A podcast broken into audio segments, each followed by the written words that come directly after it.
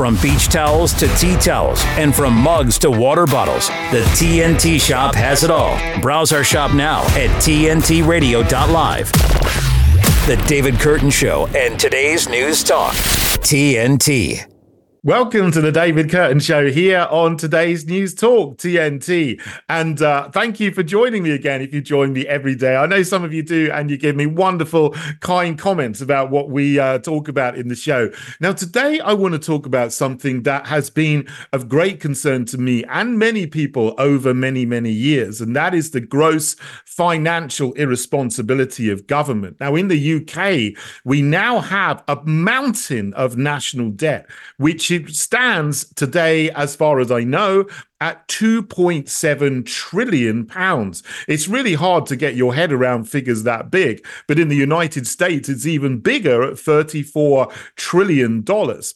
In the UK, that's increasing by about 130 billion pounds every year, which again is almost incomprehensible to many people. But we're in the phase now where it's almost impossible to pay back all of our national debt.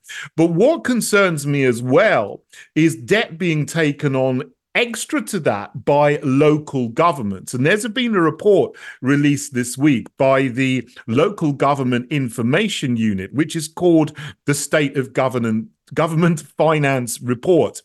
It's been widely reported in the main, mainstream media, in the, all the media over the last two or three years that there have been a number of high profile bankruptcies of councils in England there are 317 local councils in England, and about 18 of them have declared bankruptcy over the last few years. Some of the most high profile cases are Nottingham, that went bankrupt just last year with debts of 38 million pounds. That could have been completely avoided. And the reason they got that much debt is because they set up their own energy company, which was a complete financial and business disaster. But that pales in comparison to some of the other cases we've heard. The small town of Slough in Berkshire near West London uh, got into debt and declared bankruptcy with debts of 760 million pounds. It's a mystery to how they got that much debt. It doesn't seem to be just anything. They didn't get anything for it. And the local taxpayers and ratepayers haven't got anything to show for that. Birmingham also got into debt and went bankrupt with 1 billion pounds of debt to be fair to them, there was extenuating circumstances for that because there was a lawsuit uh, by some people who felt that they had been discriminated against, and that was over 10 years ago. And they're now paying off the settlement for the lawsuit. But still, the tragedy for the people of Birmingham is they have to pick up the tab for this. And what's happening, as in most cases where local councils go bankrupt, is the central government steps in and then they have to cut their services, sell off many of their assets and they increase local council tax by above the normal rate. It can go up by 5% a year without any special um, mechanisms to do so. But in Birmingham, council tax has gone up by 10% for the local taxpayers this year because they've gone bankrupt. Even worse was the situation in Croydon in South London that had 1.3 billion pounds of debt because of dodgy property deals. And an even smaller council, the small town of Woking in Surrey, went bankrupt. And this is the biggest of them all 2 billion pounds of debt because of dodgy property deals done by councillors who didn't know what they were doing. And they had the vision to turn Woking from a small, sleepy commuter town into something like the Singapore of Surrey. There's loads of new buildings gone up in Woking, but they're not making any money out of it. And the council's gone, gone bankrupt. And of course, the local people have to pick up the tab. Now, the, the concerning thing about the report that just that's just been written is that 9% of councils in England think that they're going to go bankrupt this year. That means another 30 councils, in addition to the 18 that have already gone bankrupt, And 51% of councils think that they will go bankrupt in the next five years, meaning a full 160, sorry, 100 and, yeah, 160 councils will go bankrupt over the next five years if this report is true. And uh, people have responded to this anonymously. So I imagine that the people in charge of those councils were quite honest about how they think their finances are going to fare in the future. What this means is half the local people in local areas in England are going to find their public services cut, like they have been in Woking and Croydon and uh, Birmingham and other places. Old buildings may be sold off to property developers at fire sale prices, who will then turn them into luxury flats, perhaps for foreigners to come and live in, as we are seeing happening all over the country today. And your council tax will go up above the normal rate. The reason why this is happening is because councils are full of change agents, and they're doing two things. They're pushing the diversity agenda. They are infested with diversity, inclusion, and equality officers who are more concerned about whether you write your pronouns in your bio or on your emails rather than dealing with the things that councils are supposed to deal with, like fixing potholes, making sure there's adequate street lighting, looking after maintaining your libraries and parks and public toilets and public spaces, providing youth clubs and services for youth, community services services for elderly people and disabled people, and so on. That's what we expect councils to do. But they're obsessed with focusing on wokery. And they're also obsessed with focusing on this climate agenda and fulfilling the premises of Agenda 2030, the 17 Sustainable Development Goals. So they waste thousands, sometimes millions, sometimes billions of pounds on wind turbines or solar panels or putting in bicycle lanes or putting road blockages in and making low traffic neighborhoods and so on. One council I didn't mention earlier that's also gone bankrupt is Thurrock Council in Essex that lost 1.5 billion pounds investing in or speculating on a wind farm project that went wrong and they lost their money. It went down a financial black hole somewhere. And of course, the taxpayers pick up the tab. If you don't want this to continue, if you want to change, as I say many times, please change your vote.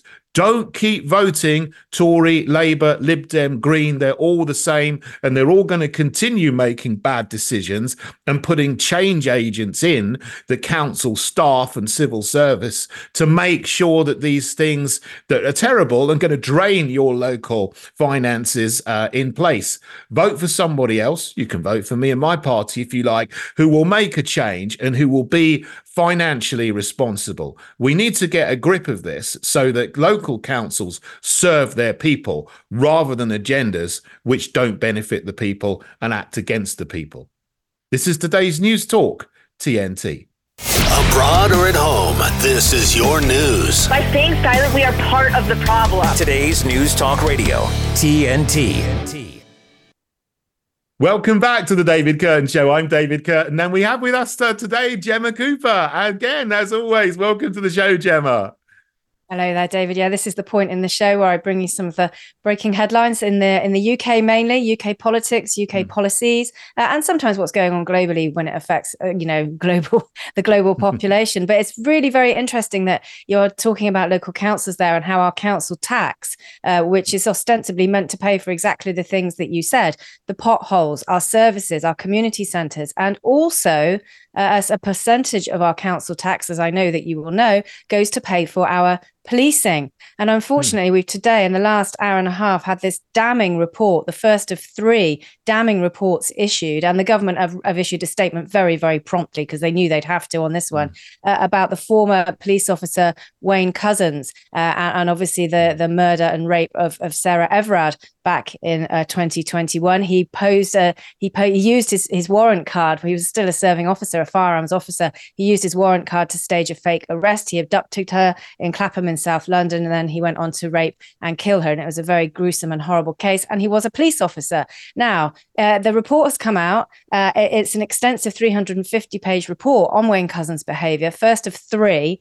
Um, and, and the conclusion is this man should never have been a police officer. There were so many red flags about his uh, stemming even before he joined the force. Uh, there was allegations of a very serious sexual assault on a child before he joined the Metropolitan Police back in 2002, um, and predatory sexual behavior going back uh, 20 years. Uh, he and when he was an officer, he allegedly showed violent pornography to friends and colleagues in the force. He, he sent unsolicited pictures of his genitalia to young women and allegedly did possess indecent images of young children. Now, the Home Secretary, within the last hour and a quarter, James Cleverly, he said in the House of Commons, right, we're going to have a radical overhaul of the recruitment process. Uh, too many red flags were missed. We can't have this happening again um, because we cannot have another Wayne Couzens hiding in plain sight. Uh, I wonder, though, because I was doing a story about the police back uh, a few hours ago with Sonia Poulton on the UK TNT breakfast show, and it was about how the police missed uh, vital clues or evidence and didn't want to uh, kind of go after the prime suspect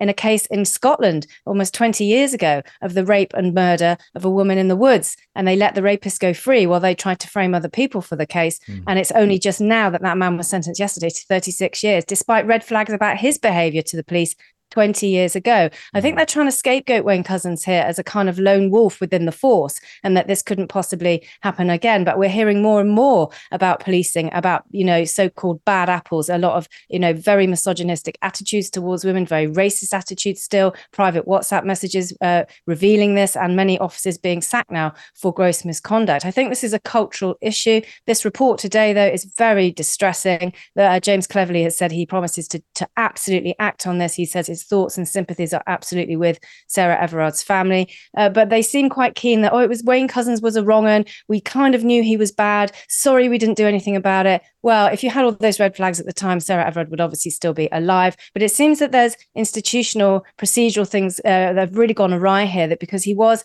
uh, um, indecently exposing himself when he was in the force, and yet not one officer was trained to deal with it properly and he wasn't even suspended he was allowed to carry on so that is a huge red flag in any mm. profession, let alone the police. Um, so that's where we are with this story. That's the latest development in that story today.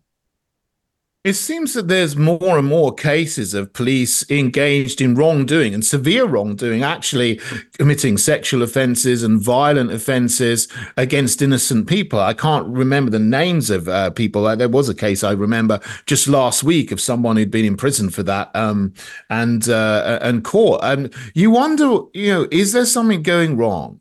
In the police training colleges because it used to be the case that police would uh, learn how to work with the public, do community policing. But now the, the philosophy behind policing seems to be completely changed. There isn't much community policing going on, building relations with people, community leaders, families, and building trust. It's all reactive. And I've noticed disturbing things. I mean, from the from the freedom rallies in the 2020 onwards, I've seen things I've never seen before riot police dressed up in yeah American style headgear, batons, and you know even machine guns going in against ordinary people. They're not firing their machine guns, but they're certainly batoning people over the head. You know, p- police officers looking like RoboCop, thinking that there's something like this, um, and then you know they do things which you would never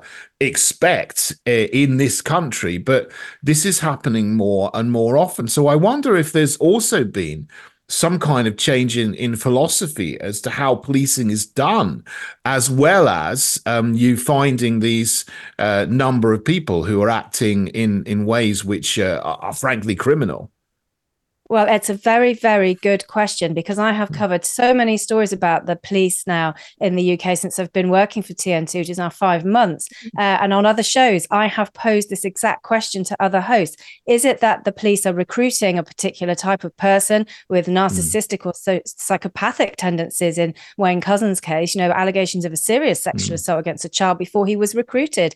Um, or does is it a cultural thing that when you join, even if you're quite a kind of halfway decent person, they train that out of you and, and the and the kind of more robotic elements of your personality are encouraged to come to the fore. I don't know the answer. It's a question that i have raised and we have discussed here on many shows on tnt and you've just reflected that as well. And i, I agree with you about the freedom rallies. I witnessed that firsthand myself. And it's certainly not the community police officer that used to come into my primary school mm. many years 50 years ago when i was a child. Things have definitely changed. Um, I, but this report i mean it's it's damning. It's huge. If, if if anybody wants to go and you know take the trouble to read it. You can find links online. Um, but they seem to be very keen to sort of say this Wayne Couzens was obviously insane, um, just him. Mm no one else. But as we know, so many stories now are coming out. And I wonder if it is cultural because the story I referenced this morning with Sonia was about a, a, Scottish force that systematically ignored vulnerable women when they were going to them saying, We think we know who killed the, the, the woman. We think mm. we know who killed Emma Caldwell and left her body in the forest. We think we know who did it. They were ignored, dismissed, humiliated, and one was even arrested and called a prostitute um, when she wasn't. Um, and they were raising the red flag about a suspect who was allowed to carry on with impunity and attack other women. So there does seem to be something cultural there,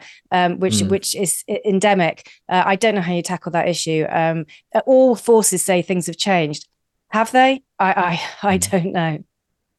It doesn't seem like they have. I mean, I really hope that someone does take action. They can get to the root of this and sort it out. But James Cleverly, I don't really have too much faith in him personally um, to uh, actually be, do anything uh, which is going to be real. Anyway, thank you, Gemma, for bringing that story. Very important story. And uh, let's watch that as we go through. This is today's News Talk, TNT.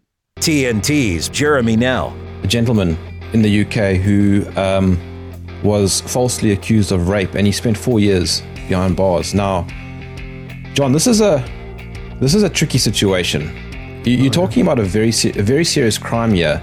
The problem is is that the establishment sides with women, which is why he ended up in jail. Yeah. But he he didn't rape her. So I've got a question for you. What should happen to those women? Yeah, I, I, felt very, very strongly, Jeremy, because I, and this is why one reason why I quit the teaching profession. I had 20 years as a school teacher.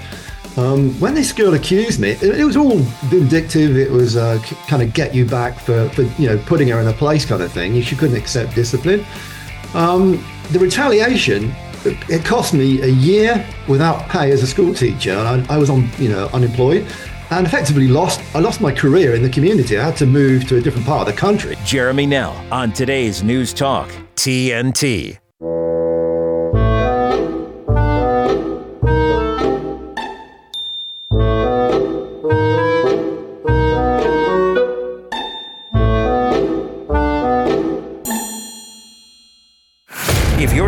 Wearing a cloth or surgical mask around in public, you're guilty of spreading COVID misinformation. It really is that simple. Today's News Talk Radio, TNT. Welcome back to the David Kurten Show. I'm David Kurten here on today's News Talk TNT, and I'm delighted to have with me in the show in this period Bianca Isherwood. Now, Bianca, I know because she's in the Heritage Party and is the coordinator of the Heritage Party branch in Southend. Welcome to the show, Bianca. Thank you, David. Thanks for having me. Nice, really good to see you. And you're sitting in front of a sign that says Stop Agenda 2030. Um, I think some people have heard of that, but not everyone would have heard of that. What what is Agenda 2030 and why is it important for people to know about it? I think lots of people understand some of Agenda 2030 because it's a whole move towards communism and social credit system and ULEZ and 15 minute cities and all these things are part of Agenda 2030. And even if you don't know what it is in its entirety, everybody knows like one part of it. So we did our outreach last Saturday and we haven't done outreach since last summer, I don't think, um, in our high street. And it was amazing the difference we had from the amount of people that were coming over because it said stop Agenda 2030 and people were starting to realize what that is now.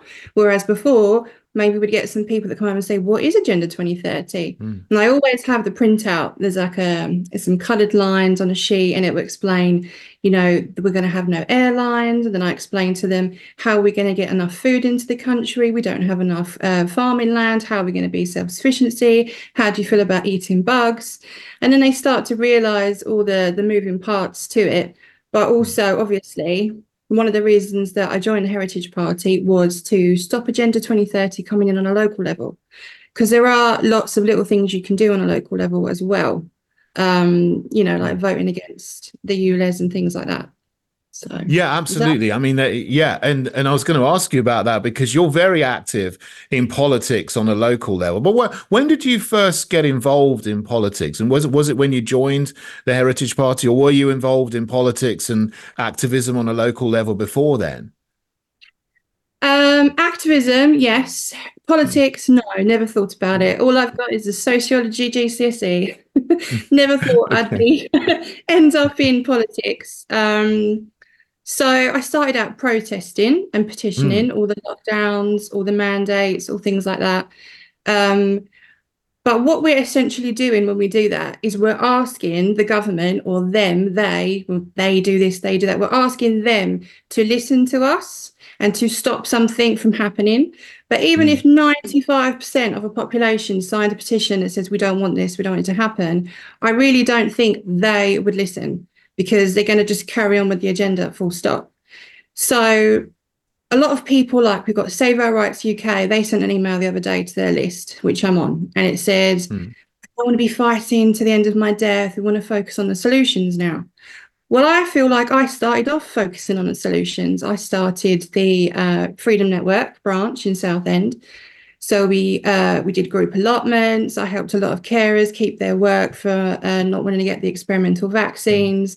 We started to learn about common law, all these things to try and learn to live as best we can to be self-sufficient and reliant on the system. And I started the People's Health Alliance in Southend. Um, but at the end of the day, we've got lots of people, they're living in vans, they don't want to pay their water bills, they're trying to live the best they can in this awful time. But we're not en masse getting up and leaving to the countryside. We're not en masse going to build the communes because uh, a lot of people they don't have the balls to do it. A lot of people don't even have the balls to take their ch- children out of school. Um, mm. So unless we all wake up one day and we all do it together, like stop, mm. you know, it's just it's more even if we went and we all moved to the countryside and we started to farm the land and we taught ourselves how to do it again What's going to stop the government from spraying chemtrails over the new crops that we're building? Mm. What's going to stop them from sending in people to infiltrate our new communities and start the agendas all over again, start the indoctrination all over again? Mm. So we've either got to start changing it from the inside, which I mean, lots of people are attached to their houses and they don't want to stop paying their mortgages, mm. ready to make that leap so it's far more viable to change it from the inside than it is to go and start again, where you're going to forever be having two sides that are fighting to keep your freedom and the way you want to live. Mm.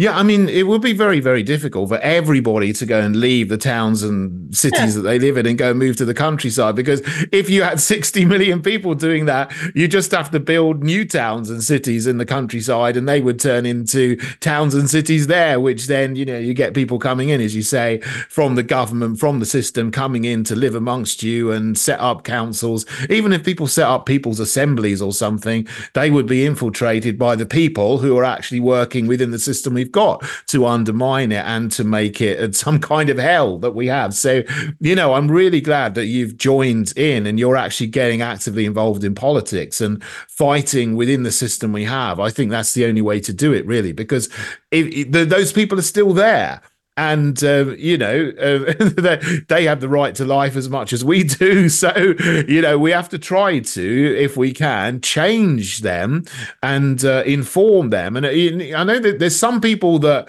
simply can't. You can't because they're they're the enemy. But there is a lot of people who are in the middle who who really don't know maybe they're part of it maybe they're part of actually implementing agenda 2030 but they don't know it and they don't understand it um you know how have your interactions with councillors been on that level well, first of all, I'd just like to add that we need to make this stand now on a local level because in Mm. case devolution comes in. This might be our last chance uh, at normal local people um, Mm. coming in um, to be elected. Because obviously, if devolution comes in, we won't be able to Mm. afford to run in elections, things of that nature.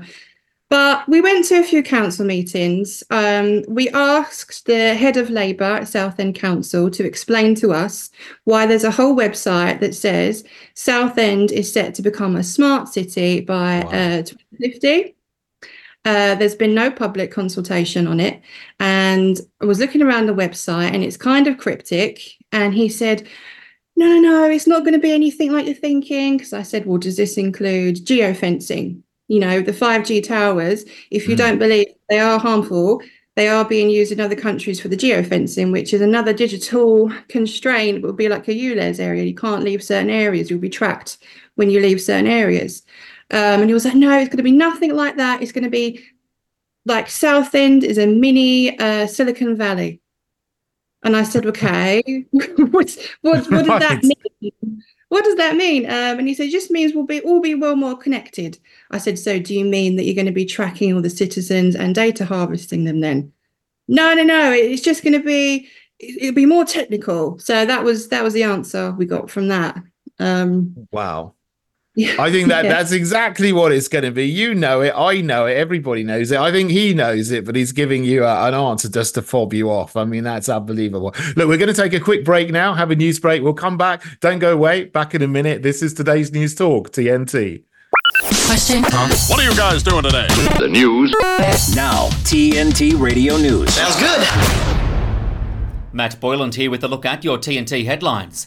Following a period of increased tension, France is seemingly looking to thaw its diplomatic relations with Morocco. The longest serving Senate leader in US history and arguably one of the most controversial has announced he's stepping down from the top job. And Hunter Biden, the son of US President Joe Biden, has testified behind closed doors as part of the Republican led House's impeachment inquiry into his father. The common housefly, caught in the clutches of the spider's web. Every move it makes just makes matters worse. Then, dinner time. Feast on the captivating stories, videos, and helpful information on our website. Whoa. Dinner's ready. Oh, man. Escape is futile. Just one more video. Get stuck in our web. TNT Radio dot live. Welcome back to the David Kurten Show here on today's News Talk TNT. I have with me Bianca Isherwood, who's still with us, uh, who is our Heritage Party Southend coordinator, who is doing a lot of uh, work in Southend for freedom and for the people in Southend. Now, Bianca, you have been a candidate before, and you're going to be a candidate again this year in the local elections. What is it like being a candidate in local elections? Um, well, it, it can be as involved or as not involved as you want to be. You can be as active or as not as active as you want to be. Because I know lots of people are interested in joining, but oh, I don't have the time. Uh, we, you know, we we accept the paper candidates. That helps us. It helps us to see which areas uh, we might want to place a, a more active candidate next time as well. And it helps us, you know, people see the logo, question who we are, go look us up. Um, it's really easy. You just fill out a form and then away you go, really. Um, it's a good platform. I think is a good platform because I get to do all the things I was doing before, all the activist type things, uh, speaking out against all the agendas. And instead of being called a conspiracy theory, I'm taken very seriously because I'm Mm. part of the Heritage Party, who's a political party, and everyone suddenly wants to listen. so I Wow. think it's good. If you're already doing any of those things, uh, it will be a really easy transition and it counts towards something because it's not just, oh, we did this petition and then it was ignored. But that's really positive when you say that because you are standing for a political party and you're standing in an election, you feel that people take you more seriously and you have more gravitas. And, you know, it's easy for people to throw out all of these smears at you. I get this all the time, but, but that's really good. I mean, are you talking about local newspapers and, and local media and so on that, that give you a platform? Absolutely not. no, okay, no. um, we've had so many issues with our local newspaper. So our local mm. newspaper is called the Echo. Um, so in 2020, I was part of a group that organised uh, a local protest against the vaccine passports. Mm. Um, the newspapers did know about it the day before because someone told them. Uh, and then afterwards, they published a really neutral review saying, you know, it was about the passports themselves, not about the vaccines. We had a valid mm. point, and it was a peaceful protest. And then three days later, there was another piece uh, article published saying that uh, such a shame that a small group of people branched off and then they went outside a vaccine clinic and they caused loads and loads of hmm. chaos and the police won't stop until we find out who they were. Well, I was one of those people. We went outside a vaccine clinic and we stood there and we handed out leaflets. And there were right. two policemen there, and the two policemen took pictures with us, smiling right. pictures. so if we had done anything wrong, there were two policemen there, and we were also next to the police station. So wow. if if we were under any anything we did anything wrong you know we would have been dealt with there none of us were ever contacted to say we'd done something wrong and that the police wanted to talk to us because nothing actually happened so it was an absolute lie um Gosh. we've local obviously uh, interview with nikki, nikki cody um and she there was just you know they publish things that are very openly vague mm. uh, and then it leaves it open to you know, well, it's hard to yeah, say. Yeah, they tw- they twist things, don't they? One. And they yeah, maybe we'll leave that one because I'm not sure because she's not going through a court process right now, so I'm not going. Okay. yeah, yeah. Okay. The, the, this is someone that you're helping with a with a particular yeah, case. Yeah. you don't need to mention that, but but I mean that's interesting. The the media is twi- they twist the story to make you look bad when actually you, you, you were with the police and and they were absolutely fine with you handing out leaflets. Yeah. and actually you were doing a service because the people going to these injection centers weren't getting information about what these vaccines were doing and how they might harm them. But actually you were informing them so that they could actually decide whether to give informed consent or not. Yeah.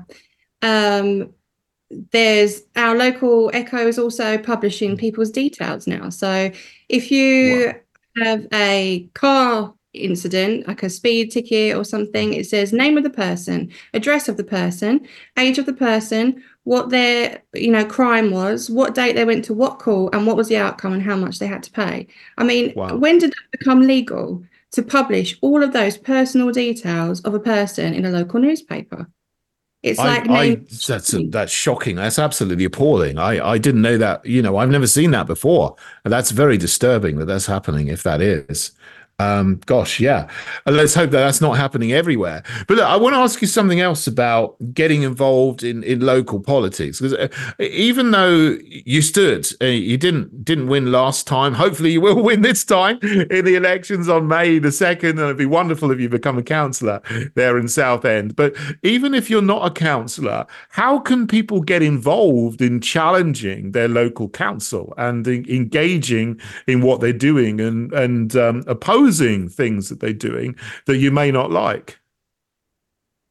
Well, you can watch all of the council meetings. You don't have to go to them. I watched our um, budget meeting the other night for about four mm. hours, where um, they all showed themselves up because the newspaper said that a uh, quote from the council last year uh, Southend ULEZ was just mentioned and it was never going to happen. But they were arguing over, well, the deal was on the table for ULEZ, and you said this and we said that. So, so they're admitting that it was mm. because they're all discussing it openly. They also talk about Target 2030, Target 2030. So mm. if anyone else still thinks Agenda 2030 is a conspiracy theory, you can go onto the Southend Council webcast library and you can listen for yourself. Um, you can submit questions to the council, although our process, I think, is a little bit different to elsewhere because you have to screen, they have to screen your question. So you have to submit a question in writing, and then if they say okay, then you can come and read it out, and they have a pre-scripted answer. So it's not it's not that great. Mm. Uh, that's as far as you can get. Um, yeah. mm. keep an eye on what is going on with the consultations. They're very few and far between, uh, but they're very sneaky as well. The consultations because they won't do everything very heavy-handedly all at once. They'll bring in small things, like there's recently been one on home ed, and that's obviously not local; it's national. But uh, it was about changing the guidelines. Uh, And there's now a consultation about that consultation because it was so poorly advertised and so poorly worded. Um, there's a consultation about not doing them like that anymore. Um, but always look for the consultations. Um, Yeah.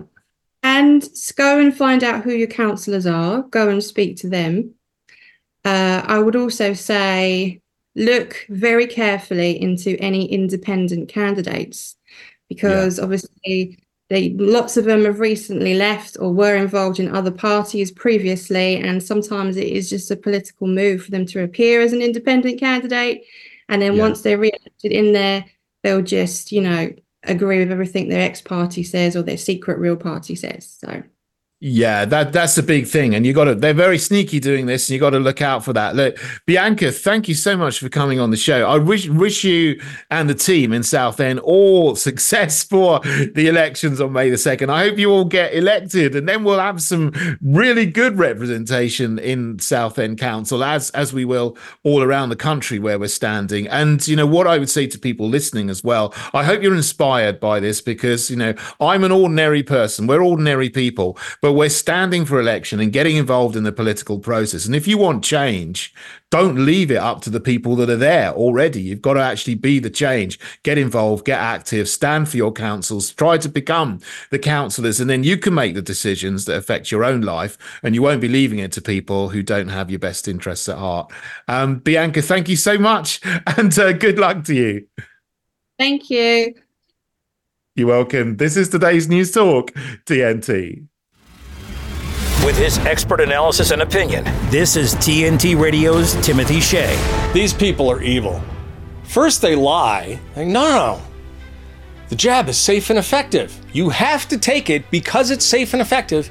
It's for the greater good. And then they'll deny that people that were injured were injured by the jab, which was so safe and effective. And now, when they're finally forced to admit, yeah, your paralysis, it's from the modRNA gene therapy injection. But we're going to make it up to you, the doctors in Canada say to the paralyzed woman. We're going to allow you to opt for euthanasia. I'm not making that up. Go check out the story. With these people, all roads lead to death. They are a death cult on a mission of spreading death far and wide. They want to kill people. They want to kill as many people as possible. They're on record as saying they want no more than 500 million people on Earth. The only problem? We have 7.5 billion people on Earth. They want to get rid of 7 billion people, and they're doing it slowly but surely. They need to be stopped, and they need to be stopped now. From MAGAInstitute.com, this is Timothy Shea for today's News Talk, TNT. You are loved. You are valued. You are resilient.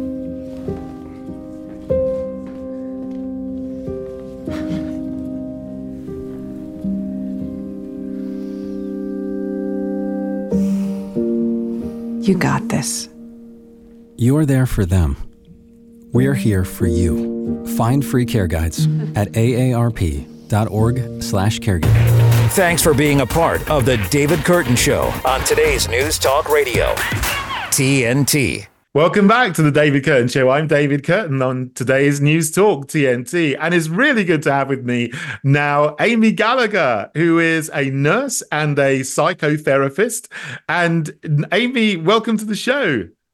Hi, David. Thanks for having me. Good to be here. No, great, Great to have you on the show. Now, you've just made or presented a video which has gone out just very recently, I think, called Trans Racist and Woke How Psychology Went Mad, um, which is a really interesting title. I've looked at some of it. Can you tell us a little bit about that video and why you made it? Well, so this is something that's been produced with New Culture Forum, um, which is an organisation I've been involved with for quite some time now. Um, I first got involved with them really when I went on there to give an interview about a legal case I was involved with. So I'm a nurse, as you said, and I was training to be a um, psychotherapist at the Tavistock, um, and they were teaching critical race theory as though it was a fact. And I simply pointed out that it wasn't a fact, and actually, there's lots of different views, and my view is different. I have an opposing view to critical race theory. And what unfolded after that was essentially two years of bullying, telling me I'm unsafe, telling me I shouldn't be able to be a psychotherapist, put me through disciplinary procedures, um, even going as far as to say that I shouldn't be allowed to be a nurse. Um, and uh, uh, this was over a couple of years ago. They had essentially hounded me off the course, uh, stopped me from obtaining my qualification. Um, I'm now in the process of of suing them for that. Um, and yeah, so I, I, spoke about this about a year ago, um, and the legal case is ongoing. But since then, I've had so much support from psychologists and psych- psychotherapists reaching out to me saying we feel exactly the same way. More needs to be done to speak out about uh, the incursion of politics and ideology into psychology um, and mental health. Um, so I, I, made this proposal to do a documentary about it. Um, and yeah, it came out last week and it's called How Psychology Went Mad. Yeah, absolutely. I totally agree. And I heard about the case and they said some terrible things about you. And it was, they, they were saying that, you know, you, you shouldn't be able to speak because you're a white person or something like this, that whiteness was bad. Uh, Christianity was bad because it was white and it was to do with white culture. And if someone had said that about black people or Jewish people or Indian people, they would get taken down for being racist themselves. But this is the critical race theory is that you, you can say anything you like about white people and and to me this is anti-white racism clearly um, but they get away with it i mean wh- why do you think that people can do this and get away with it these days well, it, it's it, we're seeing it increasingly more in our society. I mean, recently there was a theatre show on in London that was saying they didn't mm. want white people to attend because they didn't want the white gaze to be present. This is something that comes out of um, critical race theory. Um, my, you know, I'm quite a liberal uh, person. I believe in freedom of speech. I believe in people's right to believe in critical theory or even critical race theory. The issue is that it has a very authoritarian tendency, whereas what actually happens is that you, you're not even allowed to disagree with it. That to me is the main issue. Mm. These theories exist. Um, I'm, I'm, happy for people to reference them, but there's there's inbuilt into it that anybody criticizes it um, it's just it's just a sign that they are racist and they don't want to mm. don't want to accept the fact that they're racist. So it, it's inbuilt into it that you're not allowed to disagree, and that's that hmm. to me is is tyrannical. So it's it's really mm. really um, concerning me that this is uh, a theory, an academic theory that is now entering into the mainstream, entering into the, in my case, into the NHS, but mm. entering into the arts, um, and media, and so on. When really it should just remain as as an academic theory and not a fact, and certainly not something we should, um, you know, be using to uh, influence our behaviour and our decisions. Yeah, in the video, you you actually mentioned the Frankfurt School, which is where it comes from, and is people yeah. there like Horkheimer and so on have developed this. And Mar- Herbert Marcuse is someone you specifically mentioned. I mentioned him here on the show a couple of times, and uh, he wrote this essay repressive tolerance in 1965 and and that is one of the key texts in order to explain what's going on here because what he suggests is that there there was a traditional conservative hegemony and that needed to be inverted so that there will be tolerance to anything on the left wing but there will be intolerance to anything that was considered right wing. I mean, whether you call that left or right now, I don't know. But the idea of critical race theory would be tolerated. But then anyone who has any traditional views or any even a traditional culture needs to be repressed in order to bring in some kind of new progressive liberal world. And um, it, it's horrible. It's horrific. And it's it's absolutely totalitarian. It's it, it's just a long march through the institutions. It's happening everywhere isn't it? It's, it's not just the health service, it's education and it's uh, political parties, it's media, it's even business these days. And um, you have so many diversity, equality, and inclusion officers often on very, very high salaries. You have an army of them. Um, and it's very difficult for a single person to fight that army of diversity officers who are imposing this critical race theory on you and have lots of power within the institutions. Is that something that you found in the NHS? Yeah, definitely. I mean, I, before I became a nurse, I did a degree in English literature, and I found it very dissatisfying because I was only being told a kind of Marxist critical theory approach mm. to literature. Um, so I, I went from that degree and I wanted to get completely get away from theory and intellectuals. So I thought if I go into nursing, nursing is just purely about helping people. It's not political, um, and it will feel really worthwhile and meaningful. And then that is the reason why most people go into nursing or healthcare. That they just want to help people with their lives, mm. or you know, and be able to cure people and treat people and so on. Um, but unfortunately, what I've seen, uh, you know, in the last 10 years that I've been working as a nurse, is the ideas that I kind of wanted to get away from at university mm. when I did my English degree are now have, have, now become more and more prevalent in in the NHS, where nurses are mm. being told to, um, you know, for example, I last year I was told I was sent an email round saying that there was um, an anti-racist training organization coming in and you and it but it was for it, it was for, to, to discuss internalized racism, and only BAME members of staff could attend. So, you know, it's racial segregation, but essentially, and um, you know, we're seeing more and more and more instances of this in the NHS and in relation to healthcare. I mean, we've seen my documentary covers the Tavistock, which was hmm. heavily mm. Influenced by gender ideology, yeah. um, and which has now seen, you know, it's had lawsuits from whistleblowers, from, from former patients that felt that they were pushed into doing things or couldn't speak out about treatments that were being influenced by radical ideology as opposed to evidence based healthcare. So it's mm. it's really concerning, and it's such a shame. As I said, I wanted to get away from ideology, um, mm. and now it's really hard if you just want to be a, a, person in any profession to be able to get away from this. As you said, it's it seems to have taken over all of our institutions. Yeah, I mean, started with education. Obviously, that's where the Frankfurt School was an educational institute. Yeah. Um, was in, in Frankfurt, obviously, and uh, then then migrated to the USA in the 30s. Um, but yeah, you would think though, you know, you go and do English literature, you, you are going to study that because you want to study the beauty of the the literature and the form and what it means. You don't want to have all these lecturers telling you, well, that book is is racist and that book is misogynist and that's homophobic homophobic, which seems to be what you get in education these days. But, you know, my background is in science. I have a chemistry degree. I was a chemistry teacher for a long time. And, you know, I haven't been a chemistry teacher. I haven't actually been actively involved in education for nearly 10 years. So it wasn't so much of an issue in science in schools 10 years ago. But now things are being brought in. You know, you've, you've got these, um, uh, you know, LGBT across the curriculum, for example, and you've got the obviously in the NHS, you've got courses about critical race theory, and you've got this transgender affirmation, which it makes no sense because, you know, to my mind,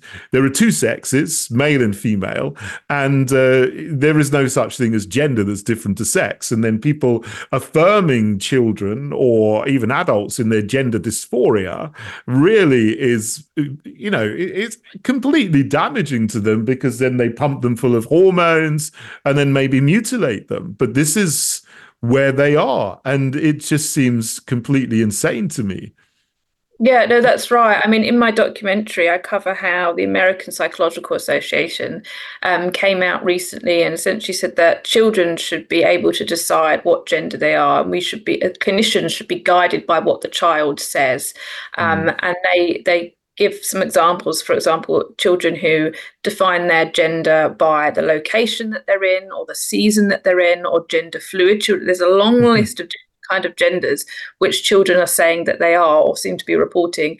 And the American Psychological Association essentially said that clinicians should just simply go along with this. Now we know children have vivid imaginations and they're trying to work out the world. They don't they don't know enough about the world or know enough about themselves. They don't really even understand concepts such as gender or sex yet. Um, so the you know the, the, idea that you would just go along with what a child says is actually really damaging. And, and the Cass review showed this that um, said there there's an aspect of social transitioning which is actually could potentially be psychologically harmful to the child mm. um, because it's it it confuses them. Um, and it means that they have to go feel that they have to go down a line of identifying in a certain way and they may feel that they can't you know re- re- come back from that. Um, so yeah i mean it's it's terrifying that this is happening particularly in the area of health um, but education as well Mm. It, it is. I mean, you, are getting this everywhere. The, the question is, we we know this, and you know, I've been speaking about this this topic, you know, critical theory, cultural Marxism for a number of years, and uh, it's hard to put your finger on it. But when you you you give it a name, then you can understand it, and you you can see where it comes from. So you can see how this is spreading as well, and it's being spread deliberately by an army of activists who are getting into all these institutions and and trying to change and invert the values. But the question is for people like you and me, how do we fight this? How do we change this and push back on that? Have you got any ideas about that? Yeah, I mean, well, it's it's very difficult to. Uh, I mean, I think, I mean, in my case, you know, I'm bringing a legal case. I think, yeah, yeah. you know, lawfare is one way to fight this. We've seen, hmm. particularly mm. with transgender ideology in this country, there's been a few mm. legal cases. Um, the case of Alison Bailey, the Maya Forstater case uh, people speaking out, you know, asserting their gender critical beliefs and saying, actually, I don't believe in gender. And it's now mm. become a protected characteristic to, to say that you're gender yeah. critical. So you, you can't discriminate somebody on the basis of having gender critical critical beliefs, which is mm. fantastic. And obviously, the Tavistock shut down in response to law, lawsuits. So I think you know le- legal cases is, is one way. People just speaking up more and more. I think in the in the media, things mm. like TNT radio, alternative media's. But um, I think what really needs to happen, and, and this is you know something that I've been saying for a while, is that it really shouldn't be down to ordinary people to have to go through legal cases. I mean, they're really stressful. I mean, mine's very stressful mm. and they're really costly, and it's it's very unlikely that people are going to want to do that. What really needs to happen is it the government needs to step in and do more. Um, mm. You know, we've had a Tory government for, for over 10 years now, and this, this long march through the institutions has, has happened while we've had a Conservative government. Um, yeah. they, they, they really need to, I, I think politicians really need to be doing more because otherwise it's just down to ordinary people to push back. And um, that's going to be very, very difficult. I mean, they could very simply just defund the diversity industry, defund mm. all of these diversity, equity, and inclusion officers. Like in the NHS, there's over over 10,000 roles that are in some way linked to diversity, equity, inclusion. That's ridiculous. You know, we have nurses and doctors going on strike for more pay, but they are spending millions wow. on diversity, equity, inclusion officers. Um, the government. All of those. Sorry, yeah, go. Sorry.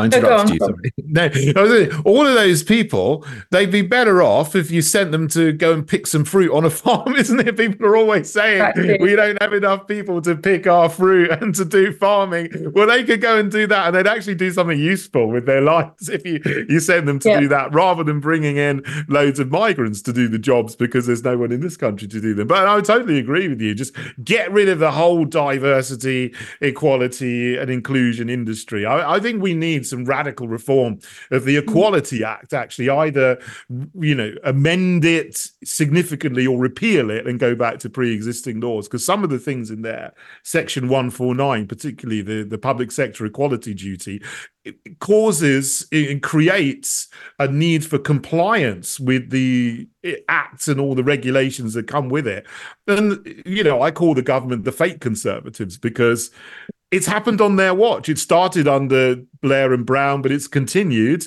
under Cameron, the heir to Blair, and everybody else. They they they've made it worse. They haven't made it better. What do you think? No. No, that's right. It, it, has it, it has come worse under the Conservatives. Um, I think you know they, they they come out with rhetoric now and again about woke ideology, but they don't they don't do they don't seem to do much.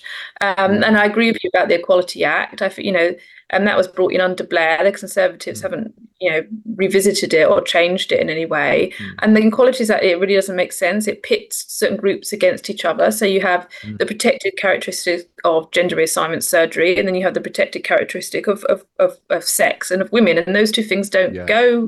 You know, they run counter. So it's very difficult to know how you protect um, one group over and one group's rights over another group's rights. Um, I think we should just have a more general kind of discrimination uh, based kind of law that doesn't get too heavy into the particular, you know, identifying certain groups. Yeah. Um, but yeah, I mean, d- d- the irony is that all of this diversity, equity, inclusion stuff that's bringing in, a lot of the, the ideas that it teaches run contrary to the Equalities Act, even though it's got the word equality in it. But it teaches to, you know, discriminate certain people on their protected characteristics, like white people, like men, um, you know, uh, uh, you know, Christians often.